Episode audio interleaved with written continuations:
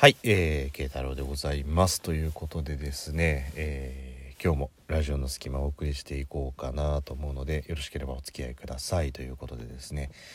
えー、まあ、今日お話ししたいのはどういう表現をちょっと用いていいか分かんないんですけどね、まあ、まず一つお伝えしたいというかお話ししたいワードとして僕が記憶する限り多分ね NHK でやってた「あまちゃん」からだと思うんですけど「ロス」って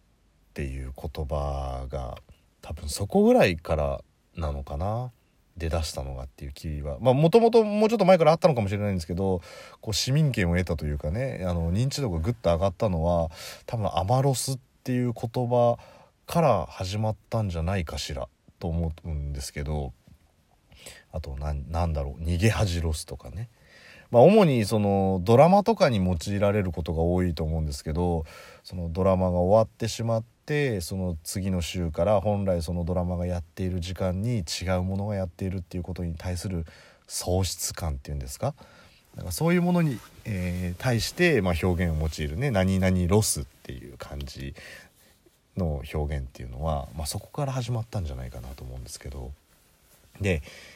まあ言うてもですよ。言うてもドラマですからいつかは終わるわけじゃないですか。ねあの初回があれば最終回があるわけですし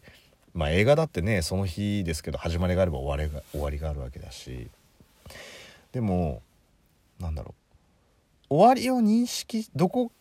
かしらで認識していることと認識していないことってあると思うんですよ。例えばなんですけど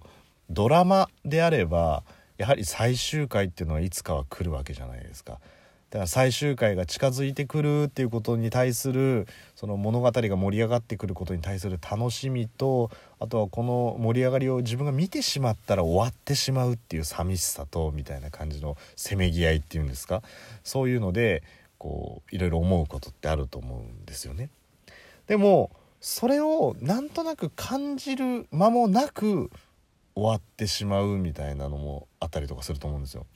でまあ今テレビのお話で言ったんで僕の中でそのテレビの基準でそういうのがどこにあるかなっていうとやっぱり笑っていいと思うかなっていう気がしてて。で笑っていいと思っていつもお昼にやっててで休みの日に増刊号がやってて要するにだから12時前後の時間には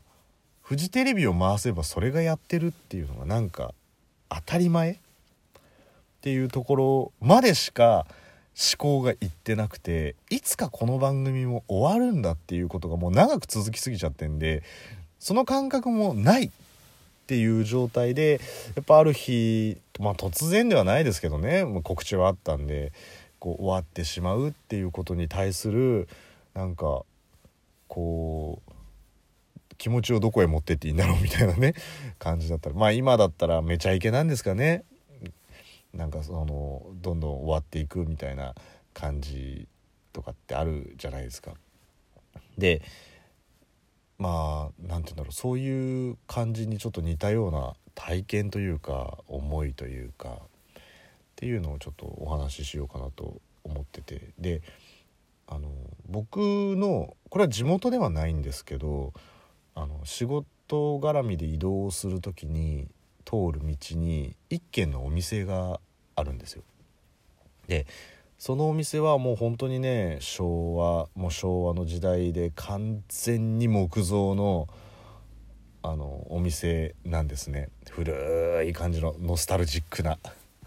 で、えー、駄菓子屋という表現を用いるにはちょっとあの重いんですよ販売している飲食が。パン惣菜パンがたくさん売ってたりとかするので。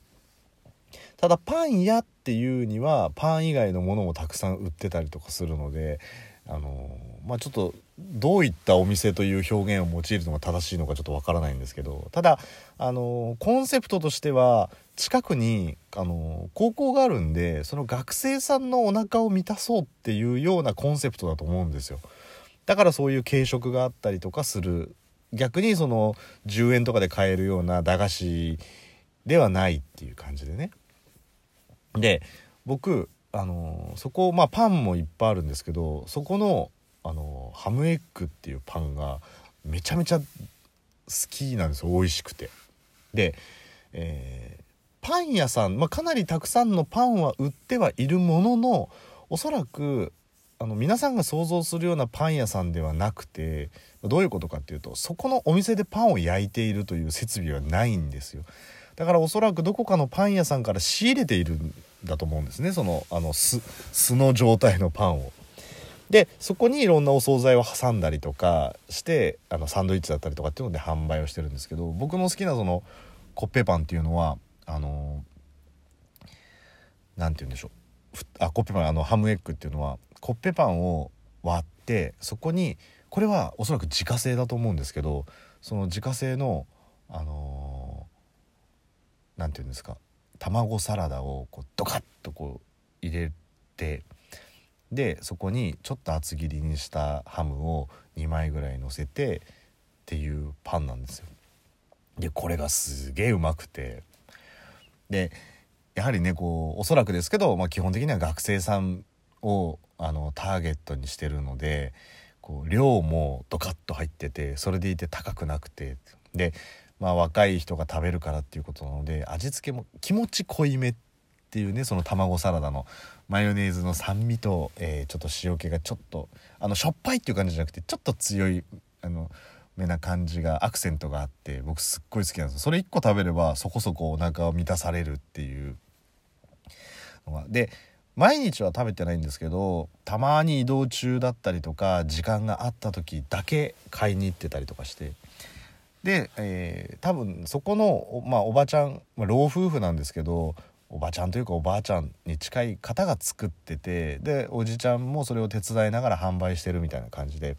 まあ、買いに行くといつも気さくに話をしてくれて「今日お仕事?」なんて言って「あそうなんです」なんて言うと「お仕事頑張ってね」みたいな感じであの話をしてくれてたんですね。であの、まあ、そんな買い物をたまにしててである日ある日といっても実は最近の話なんですけどそのお店の前に「本日休業」っていう張り紙がしてあったんですよ。であれのと思ってでそれを見たのがちょうど仕事がずっと立て込んで忙しいタイミングだったんで見たのが夜だったんであ休みなんだと思ってそっから1週間ぐらいずっと夜通るたんびに本日休業っていう張り紙が出版しちゃったんですね。で今までこんなに長く休んだことないのになーなんて思ってて。で、えー、まあね年末年始とかでその学校がやってないタイミングで一緒に休んじゃうってのは分かるんですけど別にもう新学期も始まってるし全然あの買い物に来る人は多いはずなのになんで休みなんだろうなんて思ってて。ただまあ1週間ぐらいあのずっと休みだったんですけど前その最後に買いに行った時もまたおいちゃんとたわいもない話をした時に最近こう息子夫婦がね孫連れて遊びに来るんだよなんていう話をしてたんですよ。でもしかしたら息子夫婦とこうどっか、ね、旅行行ったりとかしてんのかななんて思っててなんでまたねその空いたタイミングで久しぶりに買いに行こうかななんて思って、まあ、夜しか通れなかったんでねあのそんなこと思ってたんですけど。ただ、えー、ある日朝通ってもやっぱり本日休業っていうのは張りっぱなしだったんであこれ昼間もずっとねあの張りっぱなしで忘れて開けてたわけではなくてずっとそのまんまだったんだなんて思ってあじゃあ本当にお休みだったんだななんて思いながらまたそっからまあ1週間ぐらいそんな状態が続いてたらある日やっぱりね本日休業って張り紙がしてあるんでずっと気になるんでその前を通るたびにそこのに目がいっちゃうんですけどある日一身上の都合により閉店させていただくこととなりました、えー、皆様のご愛顧長らくのご愛顧ありがとうございました。っていうのをすごい達筆な字で書いてあってで張り紙が張り替えてあったんですよ。本日休業っていうところに。でえー、終わっちゃったのここって思ってなんでだろうって。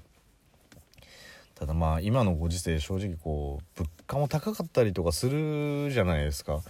だからやっぱりその利益っていうのは取れないのかななんて思ってて。でショックだなーなんて思いながら帰り道歩いてたら僕の前に、まあ、女性2人組の若い人がいたんですけど、まあ、話しぶりからしておそらくその人たちもパンを買いに来てたっぽいんですよ。ここさみたいな話をしててでまあ多分その人たちも張り紙が変わったっていうことに気づいててでここ閉店しちゃったんだよね美味しかったのになんていう話をしてたら隣の女性が「なんかねここご主人亡くなったみたいなの」って言って「えー、嘘マジで?」みたいな感じの話を、まあ、たまたま聞こえちゃったんですけどそれを聞いた時になんかすごい「え？っ?」て思ってで言うてもパンを買いに行くのはたまにだしまあ、その間そのたんびにねあのおいちゃんとは話をしてて「お仕事頑張ってね」とか僕も言ってたんですけどあくまでそれって店員とあのお客さんの関係性だから僕はおいちゃんの詳細も分かんないしおいちゃんも僕のことを多分どこで働いてる人かなんて当然分かんない。で僕も僕で別にいつでも買いに来れるから、まあ、そうやって世間話でもしてればいいかぐらいだったんですけどだそれが、うん、僕の中でなんかロスというかある日突然それが買えなくなっちゃったっていうことがなんかすごくショックででなんかその状況を考えた時に多分世の中にそういうことっていっぱいあるんだろうなと思うんですよ。いつでも当たり前のようにそこに存在してて当たり前のように続いてるっていうところで思考が止まっちゃってるんですけどでもそれって絶対終わりが来るよねっていうだからそれを考えた時にやっぱりその終わりが来るかもしれないことを考えてまあ別にねだからって毎日そこのパンを買ってたわけじゃないんでしょうけどでもなんかこうもうちょっとねあの買ったりとかできたらよかったななんてことを思ってまあそれと同時にねそういうことを見過ごしてることもたくさんあるんじゃないかなってっていうね毎日が当たり前っていうことはまあ当たり前じゃないんだよっていうことをちょっと自分に言い聞かせようと思ってちょっと今日はこの放送してみましたということでね、えー、おいちゃんありがとうございましたということで、えー、慶太郎でございました。それではありがとうございました。